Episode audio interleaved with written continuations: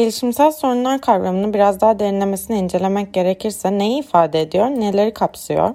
Gelişimin e, yani bin bir yolu var, bin bir tane izlediği yol var ama tabii bazen belli e, durumlarda çocuklarda gelişim yolundan saptığında ve bu çocuğun gelişiminde ciddi bir kusura e, yol açtığında anne babaların telaşı çok daha fazla oluyor ve onların e, bazen desteklenme ihtiyacı ve danışma ihtiyacı rutin problemler yaşayan kişilere göre biraz daha fazla oluyor. Belki onlara da bugün öncelik vereceğiz. Diğer yandan birçok anne baba e, kendi çocuğunda hani ciddi tanılanabilir bir gelişimsel kusur e, olmasa da e, kendi çocuklarında na faydalı olabilecek bilgileri edinebilirler. Çünkü örneğin bir dikkat öğrenme sorunu ya da otizm gibi bir sorun da bizim iyi işlemediğini düşündüğümüz sistemler örneğin odaklanabilme becerisi veya karşısındakiyle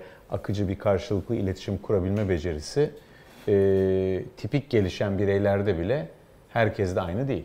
Bizi insan yapan özelliklerin e, çok önemli bir bölümünün organizmanın bütünündeki gelişime bağlı ve organizmanın bütünündeki ancak bizim üzerine durduğumuz gelişim alanları beyin gelişimi zemininde oluyor. Yani beyin gelişimindeki farklılaşmalara paralel olarak gelişimle ilgili bizim gördüğümüz zorluklar ortaya çıkıyor.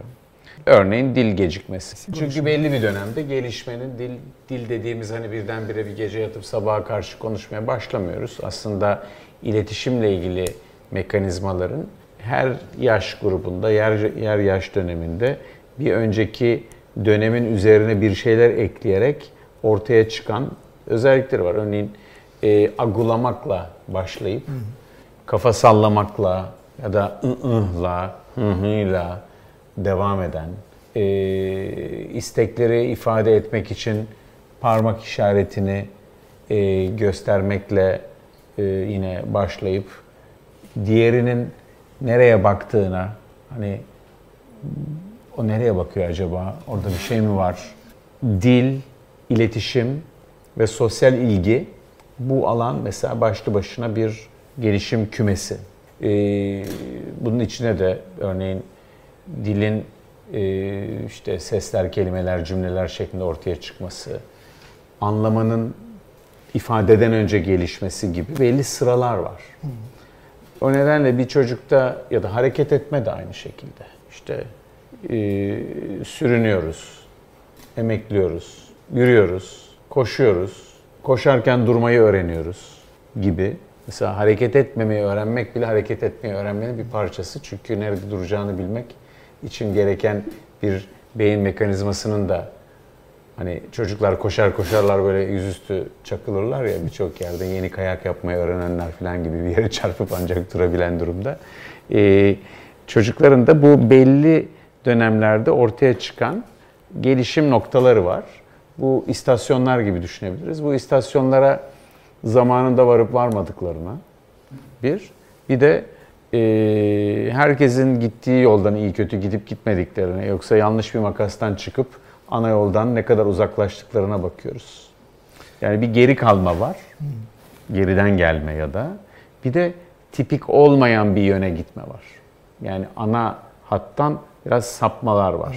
Yani gecikmeler ve sapmalar diye gelişimi değerlendiriyoruz. Bazen geciktiğimiz için sapabiliyoruz. Yani bir şeyi kaçırdığımızda yolumuzu başka yoldan gitmek gerekiyor.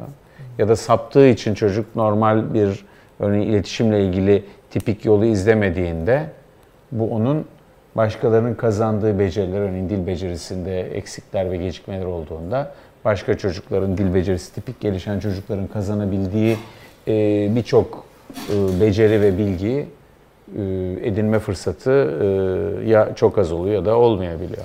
Gelişim sorunları ilişkisel boyutta çocukları nasıl etkiliyor?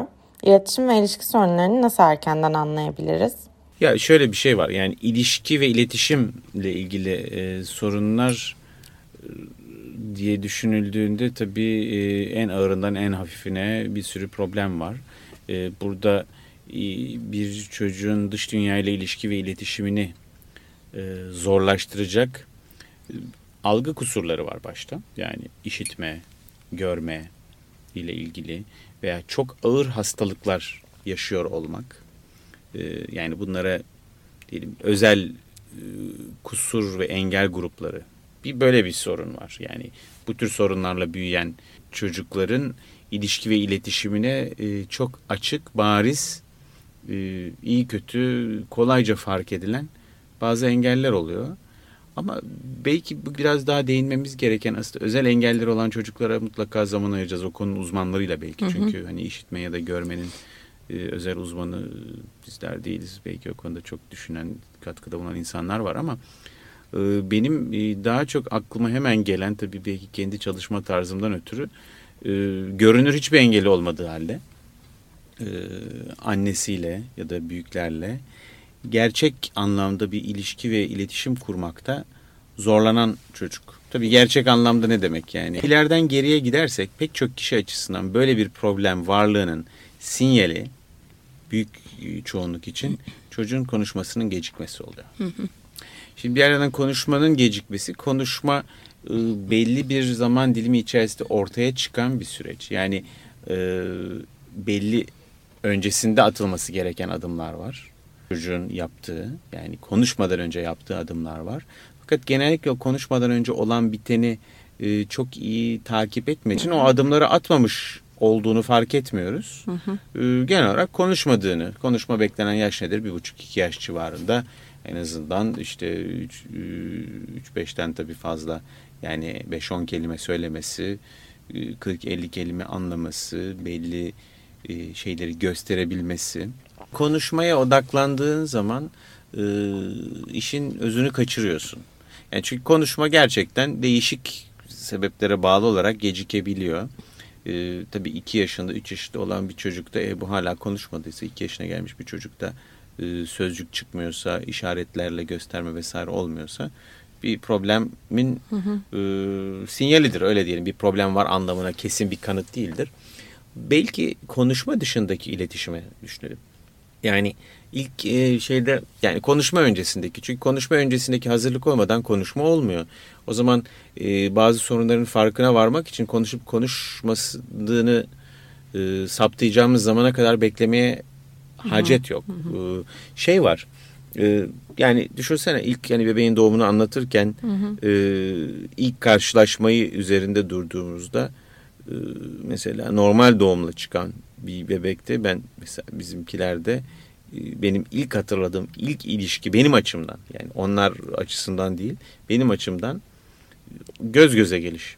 Yani göz teması birinci mesele. Hı hı. Sosyal motivasyonu olan ama yine de ilişki kurmakta ve sürdürmekte zorlanan çocuklar hakkında ne söylenebilir? Şimdi sosyal motivasyonu bazen yine oradaki sosyal ilginin karşımızdakini kim olduğunu, nasıl bir dünyası olduğunu merak etmekten ziyade nasıl bir şey olduğunu merak etmek şeklinde bir kısım çocukta ortaya çıktığını görüyorum ve bu e, bir iletişim doğurmuyor. Daha tek taraflı bir e, merak doğuruyor bir merak gibi ya da bir nesneyi merak etmek gibi. Hmm. O nedenle otizmli bireylerin en büyük zorluklarından birisi eğer konuşan, zekaca iyi gelişen e, grupta bir çocuk da olsa e, sıkıcı gözükmeleri.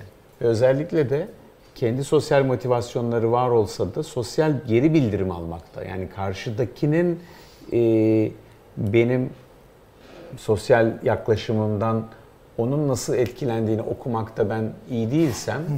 sıkıcı hatta rahatsız edici olarak algılanabiliyorum. Bundaki etkimi hissedemediğim için ilişkiyi sürdürmek için gereken o karşılıklı gitgeller yani dansın adımları gibi tamam ben bir adımlar atıyorum ama karşımdakinin adımına göre de adımımı ayarlamam gerek. En büyük zorluğu orada çekiyorlar. Buna senkronizasyon da deniyor. Hani hmm. ikimizin senkron olması. Ee, ben merak ediyorum işte kaç doğumlusun, nerede doğdun, mesela gibi bir konuşma oluyor. Bu bir sosyal merak olabilir, bir sosyal ilgi olabilir. Ama onun ötesine nasıl geçeceğim? Yani lafı nereye getireceğim? Peki nerede doğdun? Öğreniyorum da sonra ne yapacağız? Ne olmuş? İşte ben de şurada doğdum diyorum. Konuşma tıkanıyor. Bu konuda e, otizmli özellikle ergen ve gençlerle sosyal beceriye dönük yapılan eğitimlerin çok büyük bir faydası olduğunu görüyoruz. Çünkü bu çocuklar ve gençlerin önemli bölümü iyi öğreniyorlar. İyi bir sistematik bir şekilde anlatıldığında bir algoritması, nasılını ama hatta bu konuda İngilizce konuşanlar için e, uygulamalar bile var. E, akıllı telefon uygulamaları var. Kitaplar var. E, gruplar bunların daha çok olması için biz de e, ekibimizle uğraşıyoruz. Ama tabii grupları bir araya getirmek, insanları bir araya getirmek de herkes bir şeyler yapmak istiyor ama çok kolay olmuyor. Bu kesit Yankı Yazgan'ın 2020 yılında Doktor Çağrı Kalaçe ile Paylaş Büyüsün platformunda yaptığı Gelişimsel Sorunlar başlıklı canlı yayından ve 2001-2002 yıllarında kaydedilmiş Güzel Günler Radyo'nun İlişki ve Gelişim Sorunları başlıklı 11. bölümünden derlenerek hazırlanmıştır.